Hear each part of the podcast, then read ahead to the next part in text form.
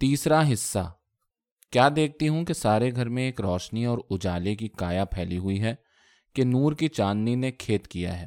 خوشبوؤں سے نہیں، بلکہ محبت کی پریوں کی گرم گرم اور میٹھی میٹھی سانسوں سے میرا حجلہ عروسی مہک رہا ہے۔ ایک شور مسلسل کا تخیل گویا کانوں میں گونج رہا ہے یا برات کی گڑبڑ۔ میں کسی کا سختی سے انتظار کر رہی ہوں۔ خاموشی میں آنے جانے والیوں اور مہمانوں کی چہل پہل۔ ان کے چلنے پھرنے کی آہٹ، ان کے زرق برق کپڑوں کی سرسراہٹ، ایک ناقابل بیان اور ناقابل سماعت کوہربائی تموج بن کر طبیعت میں محسوس ہو رہی ہے۔ گویا بی بیاں تاریکی کے منحوس سائے کی طرح ادھر سے ادھر جا رہی ہیں۔ میری گردن جھکی ہوئی ہے، کپڑوں میں اچھی طرح لپٹی ہوئی دلہن بنی بیٹھی ہوں۔ سوائے میرے دل کی دھڑکن کے شاید کائنات ہی ایک سکوت اور جمود کے عالم میں مدہوش ہے۔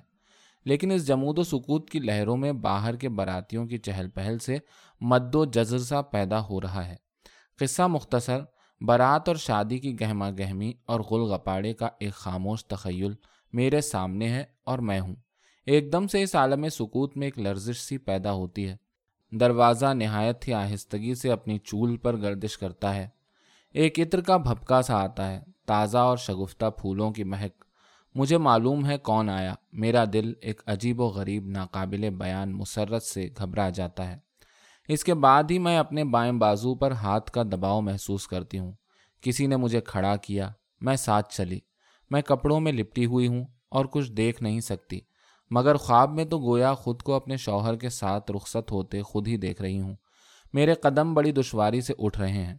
ابھی کمرے سے باہر بھی نہیں پہنچی کہ میرے بدن کو خفیف سا، جھٹکا سا لگتا ہے، اور میں دیکھتی ہوں کہ جست کر کے میرے شوہر نے مجھ سے علیحدگی اختیار کر لی اور کہا، ہیں، یہ دھوکا اور قبل اس کے کہ میں کچھ کہہ سکوں، میں دیکھتی ہوں کہ وہ مجھے چھوڑ کر چل دیے۔ میں دیکھ رہی ہوں کہ وہ شادی کے زرری کپڑے پہنے ہوئے ہیں۔ مگر میری طرف ان کی پشت ہے، بنارسی اچکن جو ہمارے یہاں سے بن کر گئی تھی۔ اس کے بڑے بڑے سنہرے پھول دھوپ چھاؤں میں چمک رہے ہیں، جس کی تیزی میری آنکھوں میں گھسی جا رہی ہے۔ اس طرح جاتا دیکھ کر دفتن میں بے قرار ہو کر دوڑتی ہوں اور تعقب کرتی ہوں۔ کمرے سے نکل کر نہ معلوم کس طرح اور کہاں پہنچی۔ وہ آگے اور میں پیچھے۔ لحاظ کے مارے پکارنا ناممکن ہے۔ لہٰذا بڑی تیزی سے تعقب میں چلی جا رہی ہوں۔ نہ معلوم کدھر اور کہاں چلی جا رہی ہوں، بلکہ پہنچ گئی۔ ایک لقودق میدان ہے۔ چاروں طرف ہو کا عالم ہے۔ جنگل بیاباں کفے دست میدان ہے۔ آدم نہ آدم زاد۔ اس میدان میں ایک خیال آسا ہلکا سا غبار مسلط ہو گیا۔ ایک دھواں سا فضا میں تیر رہا ہے۔ بلکہ ایسا محسوس ہوا کہ یہ دھواں یا غبار نہیں، بلکہ ساری کائنات ایک ردائے غم اوڑھے۔ اسرت اور پریشانی کی روحوں سے معمور ہے۔ چاروں طرف ایک خاموش، نحوست سی برس رہی ہے۔ حیبت سی چھائی ہوئی ہے۔ خوف سا تاری ہے۔ میرا دل گرد و پیش کے سما سے سہم گیا۔ اور میں نے محسوس کیا کہ اس دوران میں بھی برابر میں اپنے شوہر کے تعقب میں تھی اور اب دیکھ رہی تھی کہ ان کی رفتار میں فرق پڑ گیا۔ میں نے قدم بڑھائے اور قریب پہنچی، اور قریب اور قریب پہنچی، حتیٰ کہ ریشمی اچکن کے پھول مجھے صاف نظر آنے لگے۔ میں اور قریب پہنچی اور ایک ناقابل بیان کشش مجھے اس طرف کھینچ رہی تھی۔ میں قریب پہنچ ہی گئی تھی اور میں نے دیکھا کہ وہ ایک دم سے رکے اور رک کر جو میری طرف مڑ کر دیکھا ہے میرے منہ سے ایک دبی ہوئی چیخ نکل گئی۔ مارے دہشت اور لرزے کے وہیں کی وہیں ٹھٹک کر رہ گئی۔ کیونکہ شوہر نہیں، یہ تو ایک بھیانک اور خوفناک بلا تھی، جسے دیکھتے ہی مارے خوف و ہراس کے میرا خون جم گیا۔ میں کھڑی کی کھڑی رہ گئی اور میں نے دیکھا کہ میرے سامنے ایک نہایت ہی بھیانک اور نہایت ہی خوفناک اور نہایت ہی کریح المنظر شخص نہیں، بلکہ بلا کھڑی تھی۔ سیاہ تاپ چہرہ، اس کی زرد زرد آنکھیں، نہایت ہی بڑا اور سخت گھناؤنا منہ تھا۔ جس پر ایک خوفناک اور زہریلی مگر ساتھ ہی تمسخر آمیز مسکراہٹ تھی کہ تن بدن میرا کانپ اٹھا۔ اس قدر غلیظ اور ڈراؤنا اور منحوس اور قابل نفرت اور مکروح چہرہ نہ میں نے کبھی دیکھا تھا اور نہ خدا کبھی دکھلائے۔ خباست اور گندگی چہرے سے کس طرح آیا تھی اور مجھے دیکھ کر اس خوفناک چہرے پر ایک مسکراہٹ آئی۔ چہرہ اور بھی خبیص اور مکروح ہو گیا۔ مسکراہٹ مبدل بخندہ ہوئی اور میں نے دیکھا کہ میلے میلے اور نہایت ہی گندے دانت اور مسوڑے ہیں کہ جی متلا جائے۔ اور پھر ساتھ ہی عفونت، آمیز اور غلیظ سانس کا بھپکا سا مجھ تک پہنچا۔ مارے دہشت اور انتہائی منافرت کے میں دو قدم پیچھے ہٹی۔ میں نے محسوس کیا کہ جیسے خوف پر منافرت غالب آئی۔ ساتھ ہی میں نے دیکھا کہ ادھر اس ناپاک چہرے پر ایک نہایت ہی کمینی لرزش آیا ہوئی۔ موٹے موٹے ہونٹ جو منہ کی گندگی میں آلودہ تھے حرکت میں آئے۔ ہنسی نہیں تھی یہ، بلکہ ایک پھنکار تھی۔ اور ساتھ ہی میری طرف ایک نہایت ہی لمبا اور مکرو ہاتھ بڑھا۔ ہاتھ نہیں، بلکہ ایک مکروح پنجا تھا میلا گندگی اور نجاست سے بھرا ہوا۔ بڑے بڑے ناخن تھے اور پنجے کی ساخت مرغی کے پیروں کی سی تھی۔ میں اور پیچھے ہٹی تو اس بلا نے میری طرف سے منہ موڑ لیا اور آگے بڑھی۔ میں کھڑی کی کھڑی رہ گئی۔ اس بلا نے دو قدم جو چل کر پھر مجھے مڑ کر دیکھا تو تعجب کے مارے میرے منہ سے پھر چیخ نکلی ہوتی۔ کیونکہ بجائے اس خوفناک چہرے کے میں نے دیکھا کہ یہ تو وہی ظالم ہے جس نے میری مٹی خراب کی تھی، مگر اس نے منہ موڑ لیا تھا۔ میں کچھ سوچنے بھی نہ پائی تھی کہ پھر اس نے مڑ کر دیکھا، اور اب میں نے دیکھا کہ یہ تو وہی بلا ہے۔ قصہ مختصر میں کھڑی ہوئی تھی اور یہ جانے والی بلا مجھے مڑ مڑ کر دیکھتی جاتی تھی۔ ایک دفعہ اسی ظالم کا چہرہ ہو جاتا تھا، اور دوسری دفعہ دیکھو تو وہی بلا۔ باری باری سے دونوں کے دونوں قابل نفرت چہرے مجھے مڑ مڑ کر دیکھتے تھے۔ زیادہ تیزی سے مڑ مڑ کر دیکھنا شروع کیا، اور تیزی سے، اور بھی تیزی سے، حتیٰ کہ یہ معلوم ہوا کہ کوئی مشین کام کر رہی ہے کہ دونوں چہرے باری باری سے دکھائی دے رہے ہیں۔ چشم زدن میں دیکھتے ہی دیکھتے دونوں چہرے اتنی تیزی سے باری باری سے مڑ مڑ کر مجھے دیکھنے لگے کہ میں نے محسوس کیا کہ جیسے ایک ریل پر دونوں چہرے چڑھا دیے گئے ہیں اور میری آنکھوں میں دوڑ رہے ہیں۔ متحرک، متزلزل، لرزاں۔ دونوں منحوس چہرے میری آنکھوں میں نہایت ہی صورت سے باری باری جھپکیاں سی دیتے ہوئے چلے جا رہے تھے۔ دور ہو گئے، اور دور پہنچے، مگر اسی طرح متزلزل اور متحرک یعنی باری باری سے صورت کے ساتھ جھپکیاں سی دیتے ہوئے بہت دور پہنچ گئے۔ اور دور، اور بھی دور، بہت ہی دور۔ پھر اتنی دور پہنچے کہ ان کی بار بار کی حرکت کا محض شائبہ سا آنکھوں میں رہ گیا اور مادی صورت گویا آنکھوں سے اوجھل ہو گئی۔ مگر دونوں چہروں کا تخیل اب بھی ان کی حرکت کے شائبے کے ساتھ ساتھ نظروں کے سامنے تھا۔ تھوڑی دیر بعد یہ شائبہ سا ایک متحرک و متزلزل سیاہ پٹے سا معلوم دیا، جو چاند ماری کی گلزری کی طرح افق کے پاس اب بھی وہی دونوں شکلیں پیش کرتا معلوم ہو رہا تھا۔ دیکھتے دیکھتے وہ سیاہی کا نقطہ سا ہو کر رہ گیا۔ اور پھر ایسا معلوم ہوا کہ جیسے رک گیا، کچھ منجمد سا ہو گیا۔ اور پھر ایسا معلوم ہوا کہ اس نقطے کی سیاہی تیز پڑ گئی۔ تیز ہوئی اور تیز ہوئی اور بھی تیز ہو گئی، حتیٰ کہ تیز تر ہو کر یہ نقطہ ایک سیاہ اور منحوس تارے کی طرح افق کے صاف و شفاف آسمان کو اپنی پشت پر لیے ہوئے اس طرح چمکا کے معلوم ہوا کہ مجھے گھور رہا ہے۔ میں نے اور بھی غور سے دیکھا اور اس کی سیاہی اور بھی تیز معلوم ہوئی، حتیٰ کہ مجھے یقین کامل ہو گیا کہ یہ منحوس اور سیاہ آنکھ مجھے سچ مچ گھور رہی ہے۔ میں ٹکٹکی باندھے اس منحوس اور سیاہ تارے کو دیکھ رہی تھی اور وہ میری آنکھوں میں گھسا جا رہا تھا۔ میں نے دیکھا کہ آہستہ آہستہ اور چپکے چپکے۔ یہ منحوس تارا آسمان پر طلوع ہو رہا ہے۔ ایک منظم اور منحوس مگر تکلیف دہ رفتار سے اس نے طلوع ہونا شروع کیا۔ سیاہی اس کی بڑھتی جا رہی تھی۔ جسامت میں بتدریج فرق ہو رہا تھا اور آہستہ آہستہ سانپ کی طرح آسمان کی نورانی فضا میں تیرتا ہوا چلا آ رہا تھا۔ میرے دیکھتے دیکھتے جسامت اور بڑھ گئی، حتیٰ کہ معلوم ہوا کہ چودھویں رات کا ایک سیاہ اور بھیانک چاند ہے جو چڑھتا چلا آ رہا ہے۔ حتیٰ کہ میرے دیکھتے دیکھتے وہ بالکل ایک سیاہ اور خوفناک چاند کی طرح اپنی بھیانک اور منحوس سیاہی لیے میرے سامنے آ کر طلوع ہو کر رہ گیا۔ اس کی سیاہی سے تاریخ شعائیں سی نکلتی معلوم دی اور ایسا معلوم ہوا کہ جیسے سیاہی بالکل چاندنی کی طرح چھٹکی ہوئی ہے۔ ایک نہایت ہی منحوس سا سایہ چاروں طرف اتر رہا تھا اور ناقابل بیان اور خاموش سیاہی سے ساری فضا مقدر معلوم ہو رہی تھی۔ سچ مچ میں نحوست برستے اپنی آنکھوں سے دیکھ رہی تھی۔ میں اس عجیب و غریب اور حیبت ناک منظر کو دیکھ رہی تھی کہ یہ سیاہی اور تاریکی کا چاند ایک دم سے لرزا، لرز کر کروٹ لی اور بارود کا سا ایک دھماکہ ہوا کہ دیکھنے میں تو ضرور آیا مگر آواز نہ دارد اور ایک سیاہی کا شرارہ کہیے کہ اس تاریک چاند میں سے ایک تڑپ کے ساتھ نکلا۔ ایسا کہ معلوم دیا کہ آنکھوں میں سیاہی کا ایک بھالا لگا۔ سیاہی کی چمک اور تیزی سے آنکھیں جھپک گئیں کہ سیاہی کے شرارے کے ساتھ کچھ خون کی آمیزش لیے ایک دھواں دیتی ہوئی گیند کی طرح کی کوئی چیز گولے کی طرح نکلی اور عین میرے سر پر سے ہوتی ہوئی ایک سیاہی کی گہری سی لکیر چھوڑتی ہوئی سیدھی اتنی دور چلی گئی کہ میں نے مڑ کر جو دیکھا تو معلوم ہوا کہ بس چلی جا رہی ہے۔ بالآخر زمین پر گرتی ہوئی معلوم دی اور آنکھوں سے اوجھل ہو گئی اور اب میرے سر پر ایک نہایت ہی سیاہ اور گہری لکیر تھی جو دم بدم تحلیل ہو رہی تھی اور اسی کو میں غور سے دیکھ رہی تھی۔ میں اس لکیر کو غور سے دیکھ رہی تھی جو صورت کے ساتھ تحلیل ہو رہی تھی کہ میری پشت کی طرف سے فاصلے سے ایک درد میں ڈوبی ہوئی نہیں، بلکہ سراپا درد، نہایت ہی دردناک کراہنے کی ایسی آواز آئی کہ آری کی طرح میری جان کو چیرتی چلی گئی۔ میرے رونگٹے کھڑے ہو گئے۔ آہ، یہ کراہنے کی ایک دردناک اور رقت آمیز آواز تھی، جو اس قدر پرہول اور رقت آمیز تھی کہ ایسا معلوم دیتا تھا کہ کسی غم کی ستائی عورت کو کوئی ظالم سچ مچ سخت ترین ایزا دے رہا ہے۔ پھر وہی درد میں بھیگی اور لرستی کانپتی ہوئی آواز اٹھی اور پھر میرے بدن میں ایک سنسنی سی دوڑ گئی۔ مارے خوف کے رگوں میں کوئی چیز رینگتی معلوم دی اور دل دہل گیا۔ لہجے اور آواز سے صاف معلوم ہو گیا کہ بے شک یہ کسی بےکس اور مظلوم عورت کی دردناک آواز ہے۔ نہایت ہی غمگی نہایت ہی دردناک اور عجیب رقت آمیز لہجہ تھا۔ اور پھر آواز آئی۔ اور اس دفعہ ایسا معلوم دیا کہ کسی نے سچ مچ درد کے پردے کو چھیڑ دیا ہے، کہ آواز کانوں کو نہیں بلکہ در حقیقت دل و جان کو برماتی چلی جا رہی ہے۔ ایک درد کا تکلا تھا کہ چھیدا ہوا دل کو نکل گیا۔ اس دفعہ یہ دردناک آواز غم کے سروں میں کچھ اس طرح ڈوبی ہوئی اور ایک اندوہ گیں ترنم سے اس قدر معمور تھی کہ ایسا معلوم ہوا کہ رنج و غم اور درد و کرب کو تار تار کر کے فضا میں چھوڑ گئی۔ اور پھر صاف معلوم ہوتا تھا کہ ہر دفعہ آواز قریب تر ہوتی جا رہی ہے۔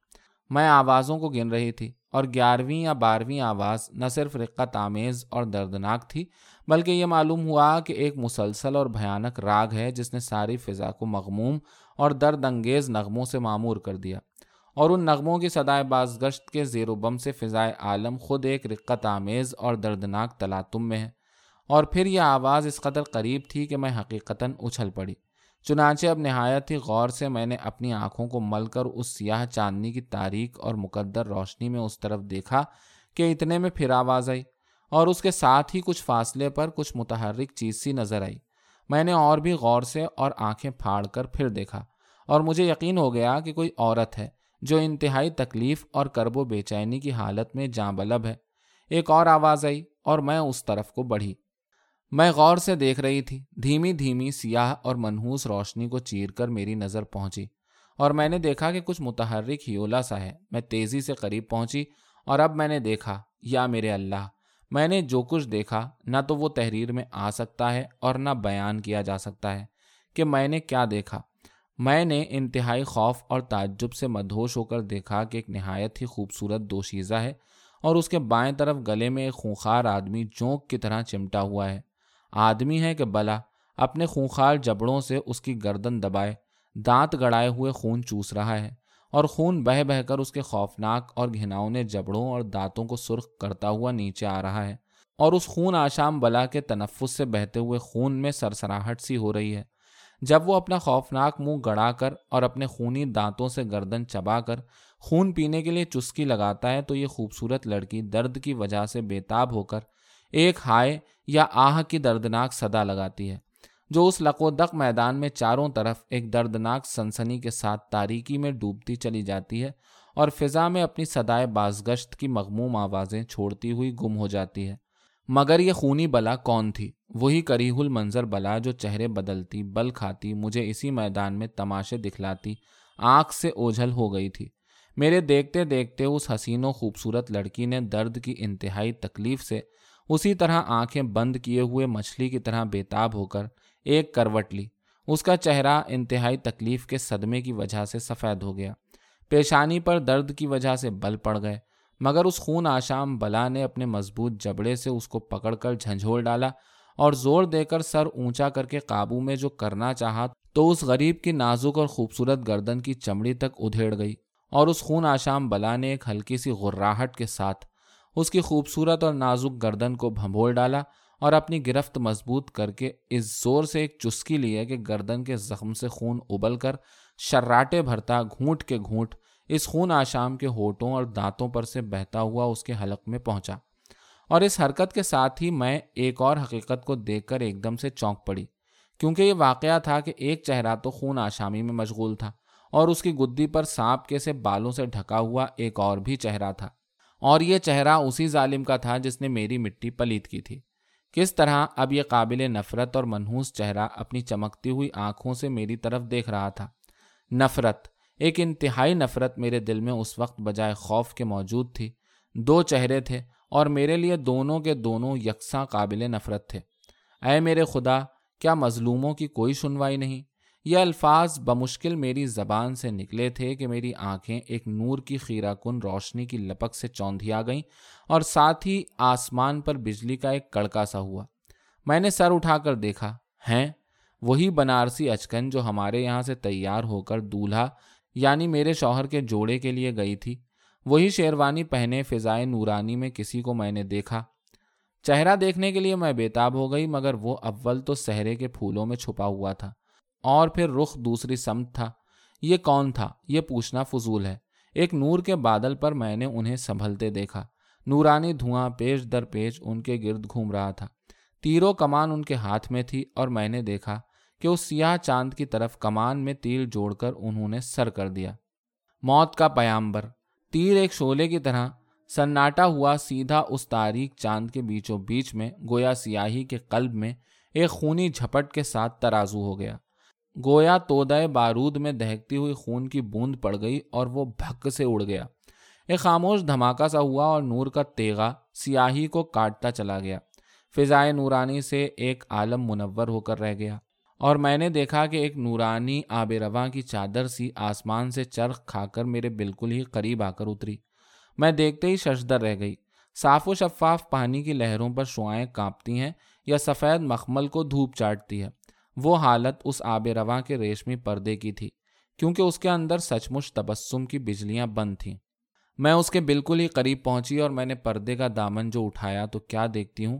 کہ بنارسی اچکن پہنے اور پھولوں کے سہرے سے منہ چھپائے ہوئے وہی تیر انداز ہے۔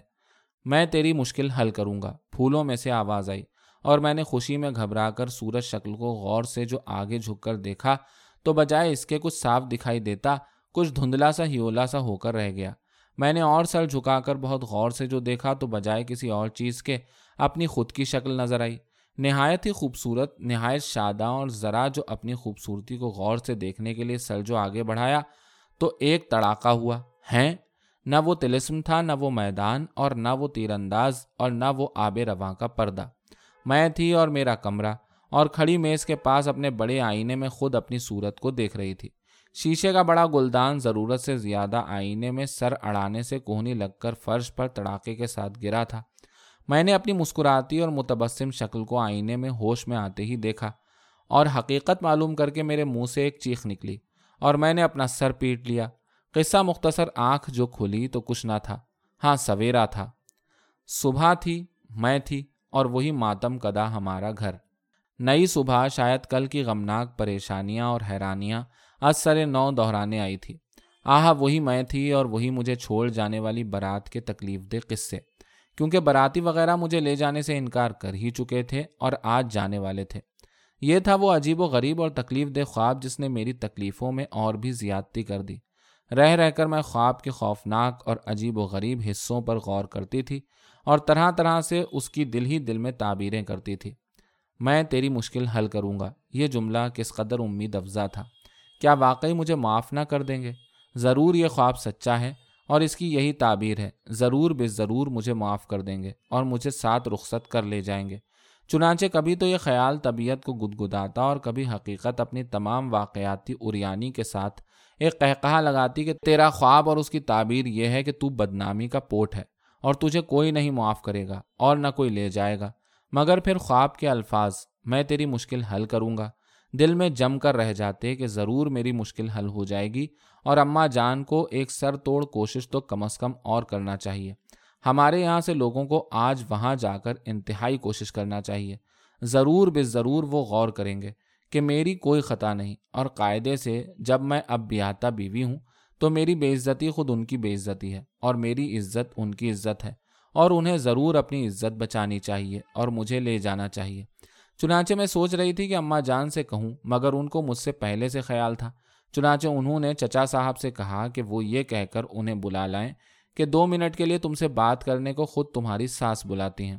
میں خوش تھی کہ ضرور میرا خواب سچا ہے اور اس کی تعبیر یہی نکلے گی کہ وہ مجھے معاف کر دیں گے۔ مگر قسمت تو ملاحظہ ہو کہ ہر امکانی کوشش کی گئی، مگر وہاں رحم و کرم ندارد اور خواب کی تعبیر ہی الٹی نکلی۔ چچا صاحب دولہا والوں کے یہاں پہنچے اور ان سے والدہ صاحبہ کا پیغام پہنچایا۔ اس کا جواب انہوں نے یہ دیا کہ جب ہمارا ارادہ ہی ہو چکا کہ ہم دلہن کو نہیں لے جائیں گے تو ایسی صورت میں جانے اور بات چیت کرنے سے کچھ فائدہ حاصل نہ ہوگا۔ گئے تھے دولہا صاحب سے باتیں کرنے اور وہاں اور لوگوں نے بیچ میں پڑھ کر بات تک نہ کرنے دی۔ جو کچھ ممکن تھی کوشش کر کے چلے آئے۔ ان کا نظریہ بڑا زوردار تھا۔ وہ یہ کہ میں اپنے گھر والوں کی اب کوئی نہیں ہوں۔ جبکہ میرا عرصہ ہوا نکاح ہو چکا، انہوں نے وہاں جا کر اپنے نظریے کو اس طرح سمجھایا کہ ہماری لڑکی یا بھتیجی کے ساتھ ظلم نہیں ہوا ہے، بلکہ تم لوگوں کے یہاں کی ایک عورت کے ساتھ ہوا ہے۔ انہوں نے ثابت کر دیا کہ ہم لوگوں کی اس میں کوئی بےزتی ہی نہیں ہے۔ اگر ہے کچھ تو تم لوگوں کی، اور ہم کچھ نہیں جانتے۔ لڑکی لے جاؤ اور تم جانو اور تمہارا کام۔ ان تمام باتوں کو ان لوگوں نے تسلیم کیا، بلکہ نان نفقے کی ذمہ داری سے بھی منکر نہیں ہوئے۔ مگر ساتھ ہی صاف انکار بھی کر دیا کہ لڑکی ہمارے کام کی نہیں۔ پھر خود دولہا ہی کا صاف جواب تھا کہ خواہ کچھ ہو جائے، میں دلہن کو نہیں لے جا سکتا۔ اس کوشش کے ناکام ہونے کے بعد دو ایک اور عزیزوں نے متواتر اور پہم حملے کیے۔ مگر سب کے سب ناکام ہو کر لوٹے۔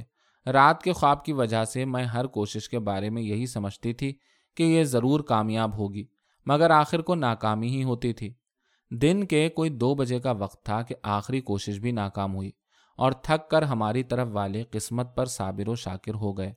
اب چاروں طرف سے نا امید ہو کر سب رونے سے اپنے دل کی بھڑاس نکال رہے تھے۔ میرا بھی یہی حال تھا، مگر اب سر سے پانی گزر چکا تھا اور وہ مضمون تھا۔ رہا کھٹکا، نہ چوری کا، دعا دیتی ہوں رہزن کو۔ اب تکلیف ہی تکلیف تھی۔ جب روتے روتے تھک گئی تو یہ خیال آیا کہ یہ ہونا تھا اور اب ہو چکا۔ مگر کیا بہتر نہ ہوتا اگر کسی طرح میں خود شوہر سے مل کر اپنی معصومیت اور بے گناہی کا عذر کر سکتی۔ کہنے والوں نے بے شک کہا ہوگا، مگر میری زبان سے کیسے کہہ سکتے تھے؟ یہ مطلب نہیں کہ وہ مجھے لے جائیں، مگر یہ ناممکن ہے کہ میری بے گناہی پر یقین نہ کریں۔ میں بالکل بے قصور ہوں، لہٰذا مجھے کہتے ہوئے کچھ شرم نہ آئے گی۔ یہ باتیں میں نے بار بار اپنے دل میں سوچیں۔ پھر یہ سوچی کہ اگر میں کہوں کہ ایک مصیبت زدہ ہوں، مجھے غیر جان کر میری مدد کرو، تو کیا ناممکن ہے کہ وہ راضی نہ ہو جائیں؟ کہ اب نہ صحیح دو چار روز بعد آ کر مجھے لے جائیں۔ نہ صحیح ایک نوکرانی کی طرح گھر میں پڑا رہنے دیں۔ نہ معلوم یہ باتیں ان سے کسی نے کہی بھی ہیں یا نہیں۔ کیونکہ علاوہ اس کے اور میرا کیا ہو سکتا ہے؟ چنانچہ یہ اور اسی قسم کے خیالات میرے دل میں گزرے۔ مگر سوال یہ تھا کہ کیا ترکیب کروں؟ میں اماں جان کے پاس پہنچی، وہ بیٹھی رو رہی تھی میں نے ان سے صاف صاف اپنا ارادہ ظاہر کیا کہ کسی طرح اگر میں مل لیتی تو کیا برا تھا۔ انہوں نے میری باتیں سنی، غور سے سنی کہنے لگیں کہ یہ سب بے سود ہے مگر میں نے کہا کہ میں بیاتا بیوی ہوں اور کہوں گی کہ میں مصیبت میں پڑ گئی۔ مجھے اب کسی طرح نکالو۔ مجھے ساتھ مت لے جاؤ مگر مدد تو کرو۔ یہ کہہ کر میں نے اپنا پختہ ارادہ ظاہر کیا اور کہا کہ میری اس وقت جان پر بنی ہے اور سب لوگ کوشش کر چکے ہیں۔ اب مجھے میری قسمت پر چھوڑ دو۔ یہ کہہ کر جو میں چلی تو اماں جان ہڑبڑا کر جاگسی اٹھی اور کچھ آنکھیں پھاڑ کر بولی، کیا تو جائے گی؟ میں نے کہا، نہیں، میں بلاؤں گی۔ اور نہ آئے تو سوچ لیا ہے میں نے کہ سر ہلا کر میں چلی آئی۔ اور جلدی جلدی ایک خط لکھا، آقائے من، آپ کی کافی توہین اور بدنامی ہو چکی اور ابھی اور ہوگی۔ آپ نے نہ معلوم کیا کیا سنا ہے، مگر حقیقت کیا آپ کو معلوم ہے، ہرگز نہیں۔ پھر آخر مجھے الٹی چھری سے ذبح کرنا چے مانی دارد۔ اگر آپ میں خودداری ہے تو میں آپ کی بیاتا بیوی ہوں۔ میرا بھی یہی فرض ہے، معاملے کی حقیقت اور اصلیت ایک بیوی شاید سوائے میاں کے اور کسی کو نہیں بتا سکتی۔ پھر آپ تک حقیقت کیسے پہنچتی؟ جبھی تو کسی نے کہا ہے کہ شنیدہ کی بود مانند دیدہ۔ کچھ کرنے سے پہلے یہ دیکھنا چاہیے کہ محض سنی سنائی پر یقین کر کے گزرنا بہتر ہے یا اصلیت معلوم کر کے۔ لہٰذا اگر آپ کو سچائی اور اصلیت معلوم ہے تو مجھے میرا حق دیجیے یعنی کم از کم دو منٹ کے لیے مجھ سے مل جائیے۔ اور اگر بے سوچے سمجھے محض سنی سنائی پر عمل کرنا ہے تو بسم اللہ۔ آپ سے نہیں میری مقدر سے شکایت ہوگی۔ میں پھر عرض کرتی ہوں کہ آپ کی کافی بے عزتی ہو چکی اور ابھی اور ہوگی، ورنہ دو منٹ کے لیے جانے سے پہلے مجھ سے مل کر حقیقت اور اصلیت تو معلوم کر جائیے۔ آئندہ آپ کو اختیار ہے، فقط آپ کی بدقسمت۔ آپ کہیں گے کہ یہ خط مبالغہ، آمیزی اور فریب کاری کا نمونہ ہے اور معمہ بنانے کی کوشش۔ تو جواب یہ ہے کہ ہوا کرے، مجھے تو کام سے مطلب چنانچہ اس خط کو لفافے میں بند کر کے اماں جان سے کہا کہ آپ کسی معتبر ملازم کے ہاتھ بھجوا دیجیے یہ کہہ کر کہ چپکے سے اکیلے میں دے دے۔ خط پر پتہ نہ لکھا۔ خط دیتے دیتے میں نے کہا کہ زبانی یہ کہلوا دیجیے گا کہ اگر آپ نہ آئے تو وہ خود آئیں گی اور یہ کہ والد صاحب یا چچا صاحب کو مطلع کرنے کی چندہ ضرورت نہیں ہے۔ ایک بڈھا نائی تھا اور اماں جان کی نظر انتخاب اس پر پڑی۔ اسے بلوا کر اماں جان نے کہا کہ خلیفہ جی اگر کام بن گیا تو سونے کے کڑے تمہیں پہناؤں گی۔ اور یہ لالچ دے کر اسے خط لے کر رخصت کیا۔ یہ نائی بڑا لسان، بڑا باتونی اور تجربے کار تھا۔ اور اماں جان کو امید ہوئی کہ ضرور کسی نہ کسی طرح یہ بہلا پھسلا کر لے آئے گا۔ اس کے جاتے ہی نئے سرے سے مجھے امید بن گئی، کیونکہ دل گواہی دیتا تھا کہ ظالم سے ظالم شوہر بھی میری مصیبت میں ضرور مدد کرے گا۔ کیا تعجب ہے کہ مشکل حل ہو جائے۔ گھنٹے بھر بعد نائی بے نیلو مرام واپس آیا۔ اس نے خط تو جا کر دے دیا۔ انہوں نے پڑھا بھی تنہائی میں۔ مگر پھر اس خط کا ذکر کسی سے کر دیا یا خود خط دکھا دیا کہ مخالفت کا طوفان سا اٹھ کھڑا ہوا۔ خوب بحث ہوئی اور جتنے بھی بزرگان خاندان تھے انہوں نے کہا کہ اس میں ضرور کوئی بڑی زبردست چال ہے، بلکہ ایک صاحب نے تو تجویز کی کہ جلد سے جلد شہر چھوڑ دینا چاہیے، ورنہ دولہا کی جان کی خیر نہیں۔ قصہ مختصر منع کر دیا گیا اور سختی سے منع کر دیا گیا۔ یہ مکمل جواب تھا۔ نائی نے یہ بھی بتایا کہ خط البتہ لے کر انہوں نے رکھ لیا ہے۔ اور اپنے ایک دوست تھانے دار کو خط دکھا کر کچھ باتیں کرتا ہوا چھوڑ آیا تھا۔ نائی نے خود تنہائی میں باتیں کرنے کی جو کوشش کی تو لوگوں نے لتاڑ کر بھگا دیا۔ اب نائی یہ کہہ کر بولا کہ میں پھر جاتا ہوں اور جو موقع مل گیا تو چوری چھپے سے اکیلے میں باتیں کر کے لگا لاؤں گا۔ یہ تھا نتیجہ خود میری آخری کوشش کا۔ میں دیوار کی اوٹ سے اس بڈھے نائی کی باتیں بڑے غور سے کھڑی خاموش سن رہی تھی اور قطعی نہیں رو رہی تھی، مگر میری آنکھوں سے آنسوؤں کی لڑیاں کی لڑیاں بے خبری میں بہتی چلی آ رہی تھیں میں نے ایک آہے سرد بھری اور چپ چاپ اپنے کمرے میں آ کر پلنگ پر بے دم ہو کر گر پڑی اور تکیے میں منہ چھپا کر ایک خاموشی اور بے خبری کے عالم میں رونے لگی۔ نہ معلوم کتنی دیر تک میں اسی طرح روتی رہی، حتیٰ کہ جاگتے ہی میں گزشتہ واقعات میرے سامنے سے ہو ہو کر گزر رہے تھے۔ خیالات کی گہرائی میں، جاگتے میں جیسے میں ڈوب رہی تھی اور تمام واقعات ایک ایک کر کے بائسکوپ کی طرح میرے سامنے سے ہو کر گزرتے معلوم ہو رہے تھے۔ اس تمام استغراق کا نتیجہ کیا تھا؟ صرف یہ کہ اس خانہ خرابی کے بانی مبانی نے مجھے بے عزت کر کے کہیں کا نہ رکھا۔ او نامراد ظالم، خدا کا تیرے اوپر قہر پھٹ پڑے، تیرے گھروں بار پر آسمان ٹوٹ پڑے۔ تجھے ماں تیرے ظلم و ستم کے زمین نگل جائے۔ قصہ مختصر، اس بد کردار ناہنجار ظالم کی نفرت آمیز صورت میری آنکھوں کے سامنے تھی اور میں کٹ کٹا کٹ کٹا کر اور دانت پیس پیس کر کوس رہی تھی۔ رنج و غم نے ایک دم سے جوشش انتقام کی فراوانی پیدا کر دی تھی اور ساتھ ہی نفرت اور انتہائی نفرت کے جذبات سے مارے غصے کے میں بے قابو ہو گئی۔ الغرض میں اس وقت اسی طرح غصے اور تکلیف میں سانپ کی طرح بل کھا رہی تھی کہ اماں جان بچوں کی طرح کمرے میں لپک کر آئیں اور ان کے منہ سے عجیب لہجے میں نکلا، وہ آ رہا ہے اور یہ کہہ کر وہ جس تیزی سے آئی تھیں، اس سے بھی جلدی ہاتھ کے جھٹکے دے کر واپس چلی گئیں۔ لمحے بھر تو میری سمجھ میں نہ آیا کہ کیا کروں کہ لپک کر میں نے اپنی دلائی اوڑھ لی۔ جلدی سے دو چار ہاتھ مار کر مسحری کی چادر ٹھیک کی۔ پھر بڑی تیزی سے مسحری کے انتہائی کونے پر کچھ پر سکڑ کر بیٹھ گئی تاکہ آنے والا عزیز مسحری کے دوسرے کونے پر یعنی مجھ سے انتہائی فاصلے پر بیٹھ سکے۔ میں ہمتن انتظار تھی۔ دل بڑی تیزی سے دھڑک رہا تھا اور نہایت ہی تیزی سے خیالات دماغ کی تنگناؤں میں دوڑ رہے تھے۔ یہ سوچ رہی تھی کہ بھلا کیا باتیں شروع ہوں گی۔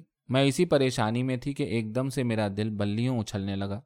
یعنی دروازے پر کھٹکا سا ہوا اور کھٹکے کے ساتھ قدرتن میری گردن جھک گئی اور ہاتھ نے بغیر کسی ارادے کے بڑھ کر چادر سے چہرے کو چھپا لیا۔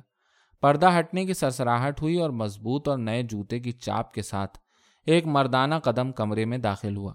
میرا منہ چھپا ہوا تھا اور گردن جیسے کسی نے زبردستی پکڑ کر جھکا دی تھی۔ مگر پھر بھی میں نے ریشمی پتلون کی موہری کے نیچے کا حصہ ماں سیاہ جوتوں کے دیکھا۔ میں اسی طرح سمٹی رہی اور وہ مسحری کے کونے پر میری طرف دانستہ طور پر پشت کر کے بیٹھ گئے۔ میں چپ تھی۔ یہ سوچ رہی تھی کہ یا میرے اللہ کیا کہوں اور کیا نہ کہوں، لیکن وہ بھی بالکل خاموش تھے۔ میں گھبرا رہی تھی اور کچھ سمجھ میں نہ آتا تھا کہ کیا کہوں۔ اتنے میں آہستہ سے انہوں نے کھانس کر گلا صاف کیا۔ گویا خود بولیں گے، میں نے یہ دیکھ کر کہ پشت میری طرف ہے۔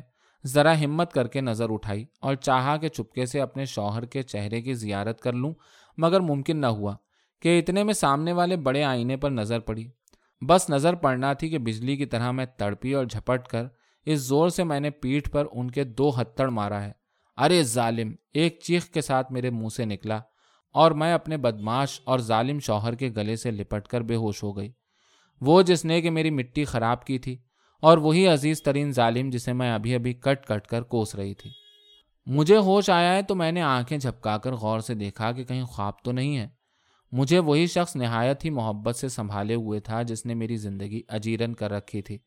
مگر اب غور سے سر جھکائے محبت آمیز مسکراہٹ سے اپنے ہاتھوں سے میرا سر سنبھالے ہوئے مجھے دیکھ رہے تھے۔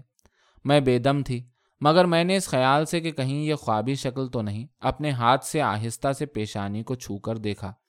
مسکرا کر میرے دغاباز شوہر نے کہا، دیکھتی کیا ہو؟ وہی چوٹ کا نشان ہے جب تم نے زور سے تپائی گھما کر ماری تھی۔ خوشی کے درد سے میں نے بےتاب ہو کر کہا، تم نے مجھے بہت پریشان کیا۔ اور اتنا کہہ کر میری آنکھوں سے آنسو نکلنا شروع ہو گئے۔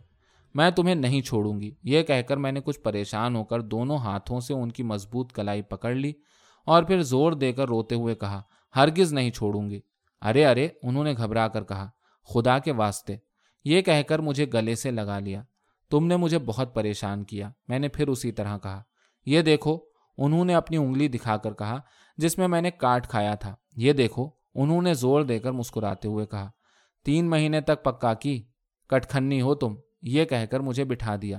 میں اٹھ بیٹھی اور میں نے مضبوطی سے کوٹ کا دامن پکڑ لیا۔ اور آنسو پوچھ کر شاید بے حد برہمی کے الفاظ دلی خوشی سے کہے، مجھے ابھی لے چلو، تم نے میری مٹی خراب کی، تم اول نمبر کے بچلن اور آوارہ ہو۔ خوب خوب میں نے تمہیں کوسا ہے، بڑے آوارہ اور بچلن ہو تم، سخت بچلن۔ مت بکواس کرو، مذاق میں انہوں نے ڈانٹ کر کہا۔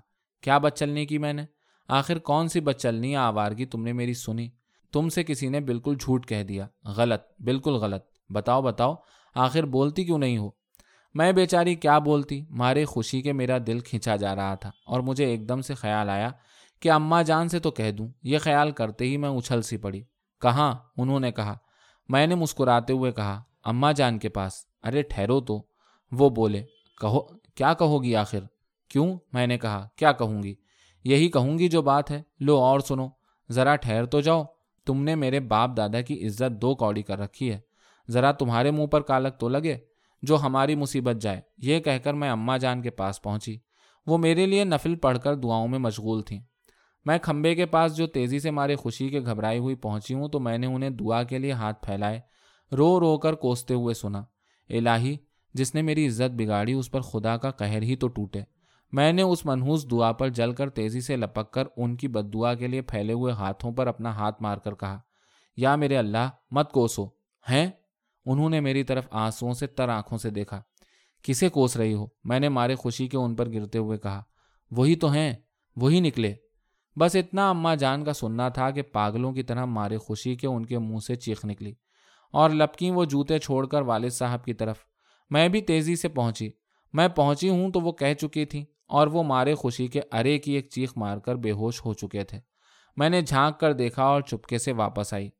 کہو، کیا حال ہے؟ کہہ دیا آخر تم نے۔ انہوں نے مسکراتے ہوئے مجھ سے کہا، مجھے ان کی صورت دیکھ کر مارے خوشی کے پھر رونا آ گیا اور میں روتی ہوئی دوسرے ہاتھ سے اپنا منہ چھپا کر بیٹھ گئی۔ مجھے گلے سے لگا لیا، نہایت ہی محبت سے مجھے دلاسا دیا اور پھر مجھے سیدھا کر کے کہا، اب میں جاتا ہوں، سب سے چھپ کر آیا تھا۔ میں ہرگز نہ جانے دوں گی۔ میں نے کہا، تم پھر مجھے چھوڑ کر چل دو گے۔ یہ کہتے ہوئے میں نے گویا محسوس کیا کہ اب یہ بھاگے اٹھ کر یہاں سے۔ اور اب میں جھپٹی انہیں پکڑنے کو کہ کہیں مجھے بالکل ہی چھوڑ کر نہ چل دیں۔ اور اس خیال کے ساتھ ہی پھر میری آنکھوں سے آنسوؤں کی لڑیاں بہنا شروع ہو گئیں۔ مگر میرے بدماش شوہر نے مجھے ہنستے ہوئے پھر گلے سے لگا لیا۔ چمکارا، دلاسا دیا۔ محبت آمیز معافی مانگی اور محبت کا سلام کر کے رخصت ہوئے کہ ابھی ابھی سب کچھ ٹھیک ہو جائے گا۔